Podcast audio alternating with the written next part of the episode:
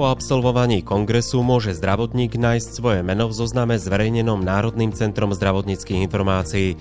Držitelia majú totiž vždy ku koncu júla a koncu januára podať hlásenia za plnenia, ktoré poskytli v predchádzajúcom období. Nie všetky plnenia sa však hlásia a rovnako je rozdiel medzi tým, čo sa hlási Národnému centru zdravotníckých informácií. Vypočujte si náš dnešný podcast, ktorý sme pre vás pripravili s advokátskou kanceláriou H&H Partners. O nepeňažnom plnení a s ním spojenými povinnosťami sa budeme rozprávať s advokátom doktorom Ivanom Humeníkom. Vitajte pri počúvaní.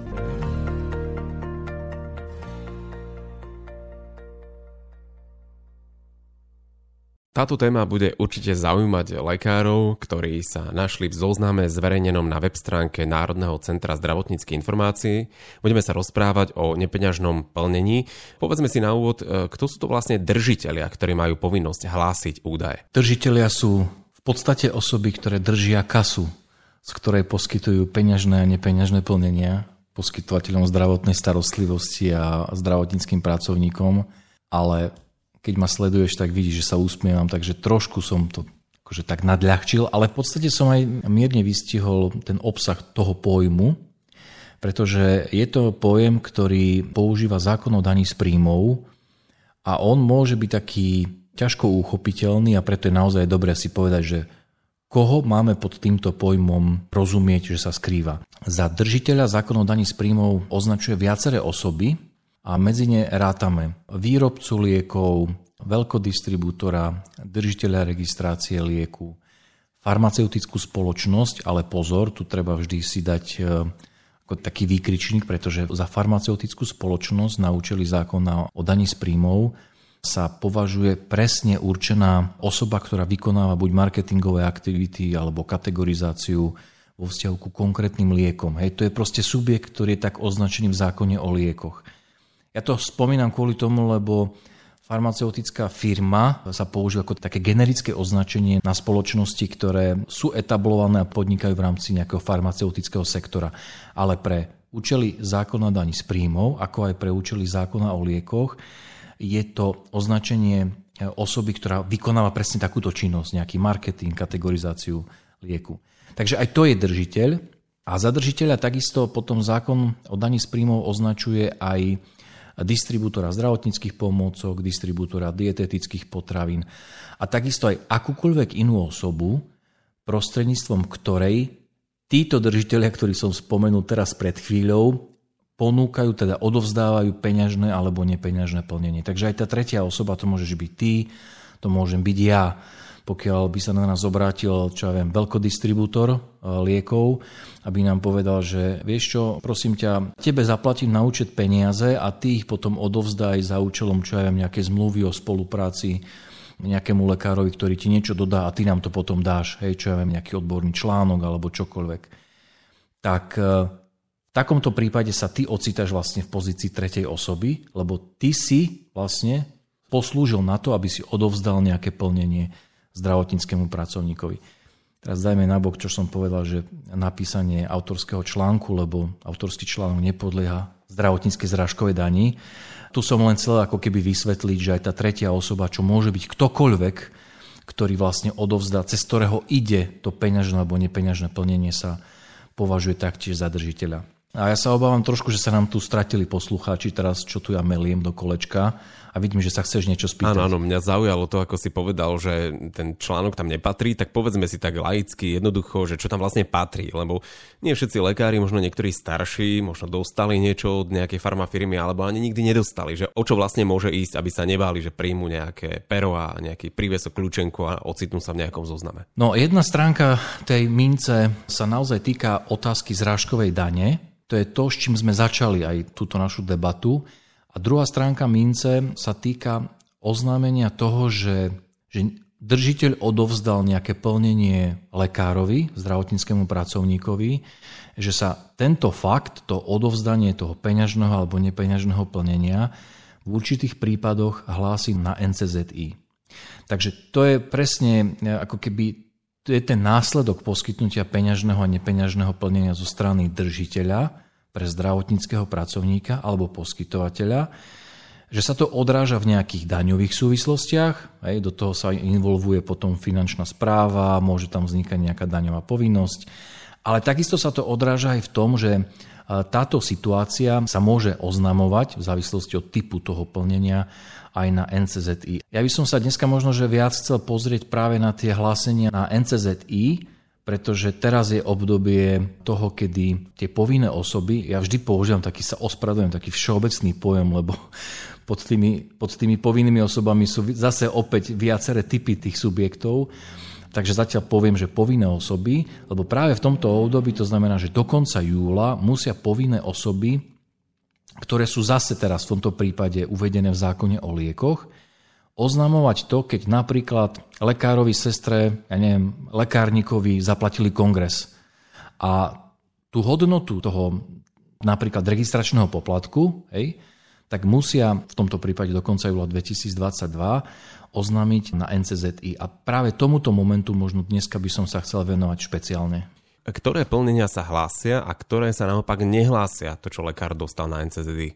Keď sme začali hovoriť o tom, že kto je držiteľ, tak ja by som to ešte možno dokončil tak, že tú skupinu držiteľov, tú partiu držiteľov, ktorú stanovuje zákon o daní z príjmov, tak tá je širšia. Hej, v tej partii je viac osôb, ako je v partii e, tých osôb, ktoré sú označené e, zákonom o liekoch. A na to si treba dať pozor, lebo niekedy možno tým, že sa to nerozlišuje, tak môžu vznikať určité také nejasnosti alebo dezinterpretácia alebo nesprávne pochopenie problematiky. Takže za držiteľa, i keď zákon o liekoch tento pojem nepoužíva, ale nejako sa to tak dostalo do toho prostredia, že aj pre NCZI, keď sa hovorí o hlásenia na NCZI, tak e, sa niekedy zvykne použiť slovo držiteľ. Ale vždy treba mať na mysli, že tie hlásenia na NCZI dávajú len veľkodistribútory, výrobcovia liekov.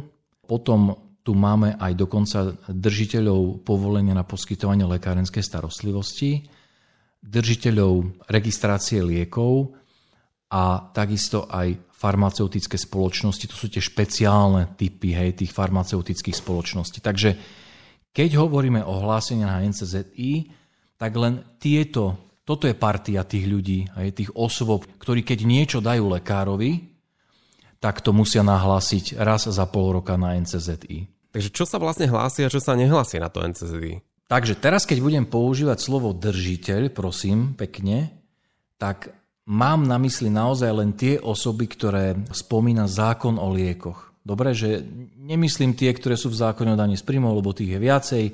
Budem vždy mysleť len na tie, ktoré sú v zákone o liekoch, a preto budem ten pojem používať, lebo je krátky, úderný a aby som tu nemusel vlastne vždy vymenovať všetkých. Takže akú povinnosť má držiteľ podľa zákona o liekoch, keď niečo dáva? On musí raz za pol roka, to znamená najneskôr do 31. júla, za predchádzajúci pol rok, to znamená, že to, čo dal od 1.1. do 36. musí nahlásiť do 31. júla a potom to, čo dal od 1.7. E, do 31.12. musí nahlásiť do 31. januára. Takže raz za pol roka musí oznámiť na NCZI svoje náklady, ktoré mal na marketing, náklady, ktoré mal na propagáciu lieku a náklady, ktoré mal na poskytnutie nejakých peňažných alebo nepeňažných plnení pre poskytovateľov zdravotnej starostlivosti alebo zdravotníckých pracovníkov. To, čo sa vlastne najviac týka lekárov, lekárnikov, je časť tej správy, kde držiteľ oznamuje NCZI niečo typu, že no a 15.3.2022 som zaplatil registračný poplatok na kongres MUDR Jankovi Hraškovi vo výške tej a tej a musí tam uviezť ďalšie akože, informácie, že Janko Hraško robí u toho a toho poskytovateľa. To znamená, že on do tej správy o poskytnutých peňažných a nepeňažných plneniach to má rozdeľovať, hej, že čo bolo ako finančne poskytnuté, napríklad s nejakým lekárom mal uzavretú e, zmluvu o prednáškovej činnosti. Hej, lekár išiel prednášať, za to mu držiteľ zaplatil honorár, nejakú autorskú odmenu a následne to držiteľ musí hlásiť na NCZI. A tiež v takom prípade povie, tomu a tomu lekárovi som zaplatil toľko a toľko, vtedy a vtedy, za účelom teda vykonania alebo prípravy prednášky. Túto povinnosť musia oni splniť každý pol rok. Dokonca si predstav, že aj keby držiteľ nemal žiadne náklady, čo si je ťažko predstaviť, lebo pozor, hej, tie peňažné a nepeňažné plnenia, to je len jedna časť tej správy. Tam už len urobil jednu reklamu, niekde umiestnil logo svojej spoločnosti. To už je marketing spoločnosti. Takže jednoducho, ale aj keby neurobil nič, že by tá spoločnosť akože bola mŕtva ten pol rok, žiadne aktivity marketingové, žiadna propagácia, žiadne plnenia peňažné, nepeňažné, aj tak musí dať nulové hlásenie. Musí to urobiť. To znamená, že aj keď nič nedal, musí to nahlásiť. Takže to, čo sa hlási, v prípade, ako hovoríme o zdravotníckých pracovníkoch, je akékoľvek plnenie, či má peňažný alebo nepeňažný charakter, ktoré od toho držiteľa, toho subjektu v zákone o liekoch, získal. Ale k tomu zákon o liekoch dáva nejaké výnimky. že čo sa naučili tých hlásení, nepovažuje za také plnenie, ktoré by sa malo hlásiť. A to je? A to je e, skúšaný humánny liek, ktorý bol poskytnutý bezodplatne potom sa za nepeňažné plnenie, ktoré sa nehlási, považuje vzorka liekov a tu napríklad vidíme rozdiel. Pred časom sme sa rozprávali o tom, že vzorka liekov, ktorú dostal lekár, ktorý o to požiadal, je predmetom zrážkovej dane. Takže to sa zdaňuje. V tomto prípade, keď hovoríme o tom, či sa to hlási na NCZI, že lekár dostal liek v hodnote 1000 eur napríklad ako vzorku, tak priamo zákon o liekoch hovorí, že toto sa nepovažuje za také plnenie, ktoré sa má hlásiť. Nepovažuje sa to za iné nepeňažné plnenie. Takisto sa na účely zákona o liekoch za iné nepeňažné plnenie, ktoré sa nemá sa jednoducho hlásiť, považuje aj pohostenie na odbornom podujatí. Takže keď lekár bol na, ja neviem, na regionálnom odbornom stretnutí, čo aj kardiológovia mali, aj sa stretli 30 kolegovia a kolegyne. V Žilinskom kraji, mali nejakú prednášku, odborný program, to znamená, že splňalo to práve tú definíciu odborného programu. A boli tam nejaké chlebičky a minerálka a lekár to nezaplatil, bolo to pohostenie, ktoré získal, tak firma, ktorá to organizovala, tak toto nebude hlásiť na NCZI, hodnotu toho pohostenia, lebo to bolo na odbornom podujatí a bolo to spojené s týmto podujatím a priamo zákon o liekoch hovorí, že toto sa nehlási. Potom posledná taká výnimka je, že za iné nepeňažné plnenie, ktoré sa nehlási na NCZI, sa považujú plnenia, ktoré boli poskytnuté v rámci bežného obchodného styku, ktoré sa týkal predaja alebo kúpy liekov. To môžu byť napríklad zľavy čo ja viem, veľkodistribútor poskytne nejakú zľavu lekárni. Pokiaľ je to zľava, ktorá je bežná, to znamená, že nevykazuje nejaké parametre nejakého zvláštneho vzťahu, ak je to bežná zľava, ktorú vie odôvodniť, tak je to plnenie, ktoré sa nemá hlásiť na NCZI. Takže toto sú výnimky. Toto sú výnimky. Všetko ostatné, či má peňažný alebo nepeňažný rozmer, ak bolo poskytnuté zo strany držiteľa na zdravotníckého pracovníka alebo na poskytovateľa, tak tento držiteľ musí za pol rok nahlásiť na NCZ a práve v týchto dňoch v podstate odbila 12. hodina a tieto hlásenia sa majú podávať. Je rozdiel medzi tým, čo sa hlási na NCZI a tým, z čoho sa zráža daň? Ako tomu máme rozumieť? Ja som teraz spomenul, že ten, napríklad ten jeden rozdiel už je pri tej vzorke liekov. Zo vzorky liekov sa zrážková daň platí, ale nehlási sa to na NCZI. Hej, tu vidíme napríklad rozdiel. A významný rozdiel je taktiež v tom, že napríklad účasť na kreditovanom podujatí, ktorému boli pridelené kredity, tak e, z toho daňového hľadiska je to oslobodené od zrážkovej dane. Opäť príklad. Pani doktorka bola pozvaná farmaceutickou firmou na kongres niekde, hoci do zahraničia a firma za ňu zaplatila registračný poplatok. A tento kongres má pridelené kredity. Hej, to je naozaj vlastne, každý zdravotnícky pracovník je povinný sa sústavne vzdelávať, to sa ohodnocuje kreditmi. A tomuto podujatiu boli pridelené kredity a ona tým, že sa zúčastnila, kredity získala. A zákon z príjmu hovorí, že no, je to síce plnenie, hej, tá firma za ňu zaplatila e, vlastne ten registračný poplatok, to znamená, že pani doktorka ušetrila, nemusela zo svojho dávať. Ale tým, že sa jedná o kreditované vzdelávanie, ktoré v prospech, hej, to už na pozadí, hej, aj v prospech pacienta, lekárka ako keby upgradeuje svoje vedomosti, posúva sa ďalej, tak zákonodárca si povedal, že tak z toho nebudeme zrážať daň. Nebudeme od tej pani doktorky žiadať za to zrážkovú daň. Toto je priamo oslobodenie e, v zákone o daní z príjmov. Ale keď pôjdeme sa pozrieť do zákona o liekoch, tak to, čo tá farmaceutická firma zaplatila za registračný poplatok, z čoho sa nezráža daň, tak toto bude musieť nahlásiť na NCZI. To znamená, že Pani doktorka z toho síce nebude platiť zrážkovú daň, ale tá farmaceutická firma to nahlási v tom pravidelnom hlásení na NCZI a uvedie, že dňa toho a toho bolo pani doktorke tej a tej, ktorá pracuje u toho a toho poskytovateľa zdravotnej starostlivosti, zaplatený registračný poplatok na kongres vo výške tej a tej. Takže to je zase ten rozdiel, že predanie to je nezaujímavé, sa to nezraža, ale v rámci toho hlásenia na NCZD sa to má oznamovať. Z toho, čo si povedal, vyplýva, že to vôbec nie je jednoduché a tu vystáva otázka, či držitelia vedia správne hlásiť tie informácie Národnému centru zdravotníckých informácií a čo v prípade, ak lekár vie, že dostal niečo od nejakej firmy a nenájde sa v tom zozname. Má si povedať, že nie je to môj problém, je za to zodpovedný držiteľ? Lekári a lekárnici a ďalší zdravotníckí pracovníci aj poskytovateľia tu môžu byť úplne pokojní, hej, že si tak vydýchnuť, zvaliť sa do kresla, dať si nejaký dobrý nápoj v týchto teplých dňoch, lebo ak tá správa ide v takej podobe, že sú tam nejaké chyby, nesprávnosti, zlé údaje, ich sa to nejako netýka. Oni za to nenesú žiadnu zodpovednosť.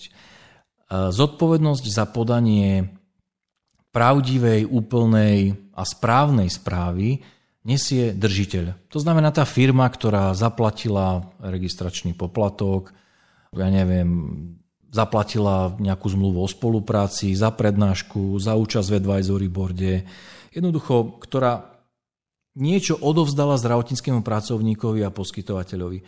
Ona musí vlastne tie údaje zbierať a dať ich cez elektronickú aplikáciu, ktorá je vlastne na stránke NCZI, raz za ten rok NCZI. No a tým, že my vlastne pracujeme aj s držiteľmi, že sme častokrát konfrontovaní s tým, že čo sa má hlásiť, ako sa má hlásiť, tak akože môžem ti povedať, že to je strašný masaker.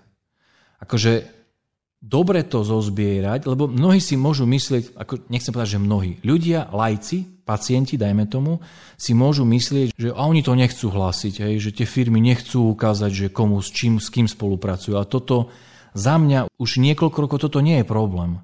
Hej, že farmaceutický priemysel je, pracuje alebo je vystavený takým etickým požiadavkám a hlavne firmy, ktoré sú združené v asociáciách, že oni naozaj robia všetko preto, aby tie údaje, aj tie plnenia poskytovali správne, zákonne, ale aj keď sa snažíš, dáš do toho 100% energie, tak vlastne mnohokrát sa vystavuješ otázkam, že či to máš zaradiť, nemáš zaradiť, v akej výške. Dajme tomu sa ti môžu vlastne krížiť. Vieš, že je to náklad na marketing, alebo je to nepeňažné plnenie. Hej. Pri propagácii liekov, hej, propagácia liekov je strašne široký pojem, hej, akože ty v podstate reklama lieku je XY aktivít, ktoré smerujú k tomu, že hovoríš niekomu, že toto je liek, ktorý tu máme, robí to a to, kupujte ho, predpisujte a tak ďalej, čo je dovolená aktivita. A teraz máš to zaradiť do kolónky propagácia, alebo máš to zaradiť, keď si dával s tým súvisiace nejaké plnenia, čo aj lekárom, hej, za prednášku, dajme tomu. Alebo to máš zaradiť ako... Ne... No jednoducho Fakt je to veľmi zložitá záležitosť. A hrozí im niečo, ak to uvedú nesprávne? Nejaká pokuta?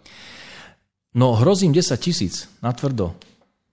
Čo je, akože, čo je naozaj veľmi vysoká pokuta a ešte vlastne ten delikt znie veľmi tak absolútne, hej, že ak poskytnú napríklad nepravdivú správu, a tam sa nerozlišuje, že či tá nepravdivosť je spôsobená Nedbalo. na základe nejakého umyselného... Hej, že umyselne si si povedal, že uj, nedám, že som dal, dal, dal 2000 eur za letenku hej, lekárovi, dám len 1500. No tak to je zjavne, hej, že, že klameš. Tam, ale ty sa môžeš pomýliť ano, napríklad. tam byť vieš. pardon, žiadna chyba, ani umyselná, neumyselná. Jednoducho to musí byť no, košer.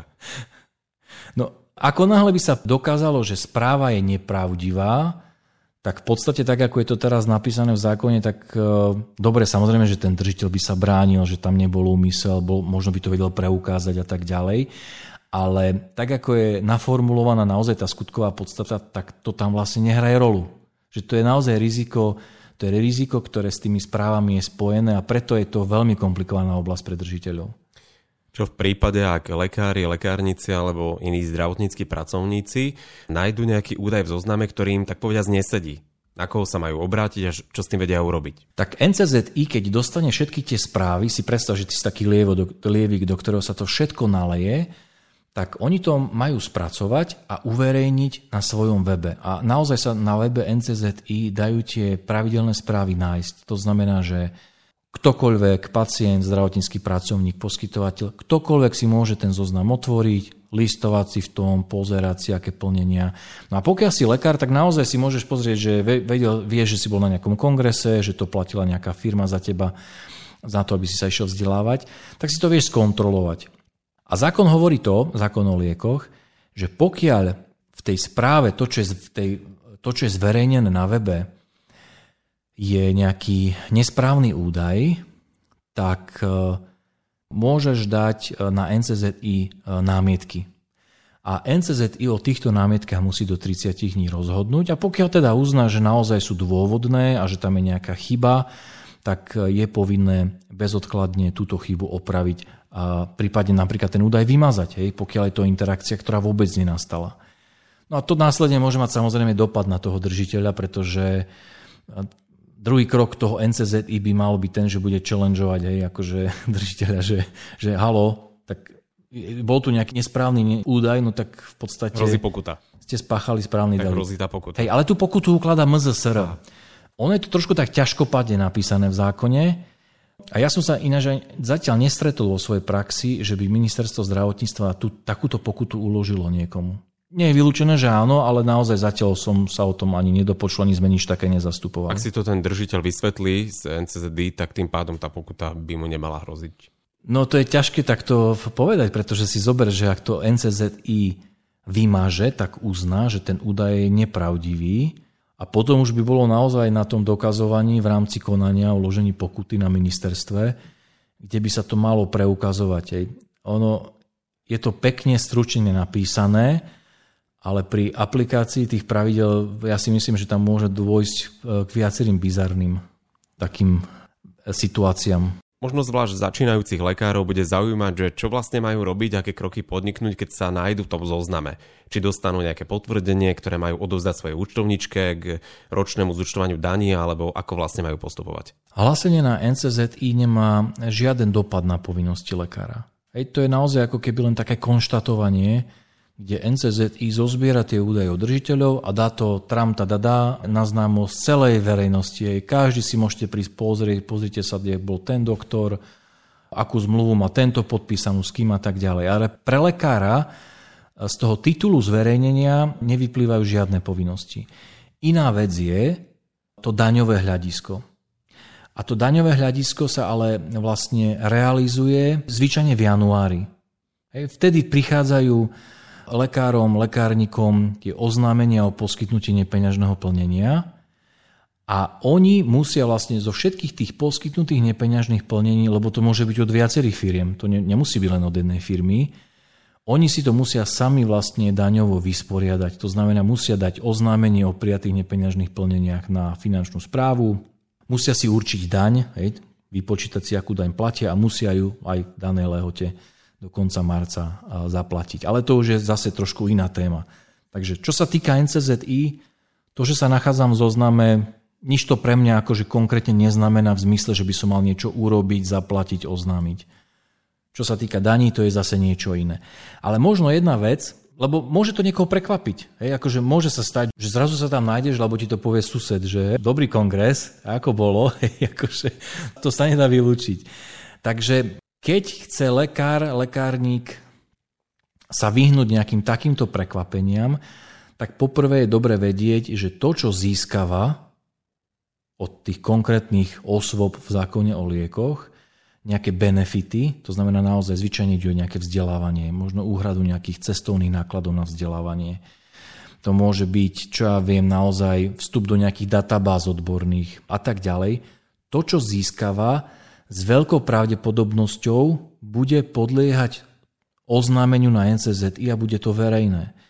Keď idem napríklad na nejaký kongres, ktorý si neplatím celý sám, ale nejakú časť tých nákladov za mňa zaplatí firma, tak je dobre na to vopred myslieť hej? a sa napríklad spýtať, že no a čo z toho bude podliehať napríklad dani? Čo bude musieť daniť? Lebo tam nie je len o daň, ale tam ide aj o to, že ty musíš vyplniť papiere, podať, hej, sú s tým spojené určité nejaké starosti. Takže minimálne toto by bolo dobré, aby sa lekár na to, lekár na to spýtal vopred, v prípade, ak niekto za neho niečo platí, že ako sa to bude oznamovať, čo to pre neho znamená a na čo sa má pripraviť.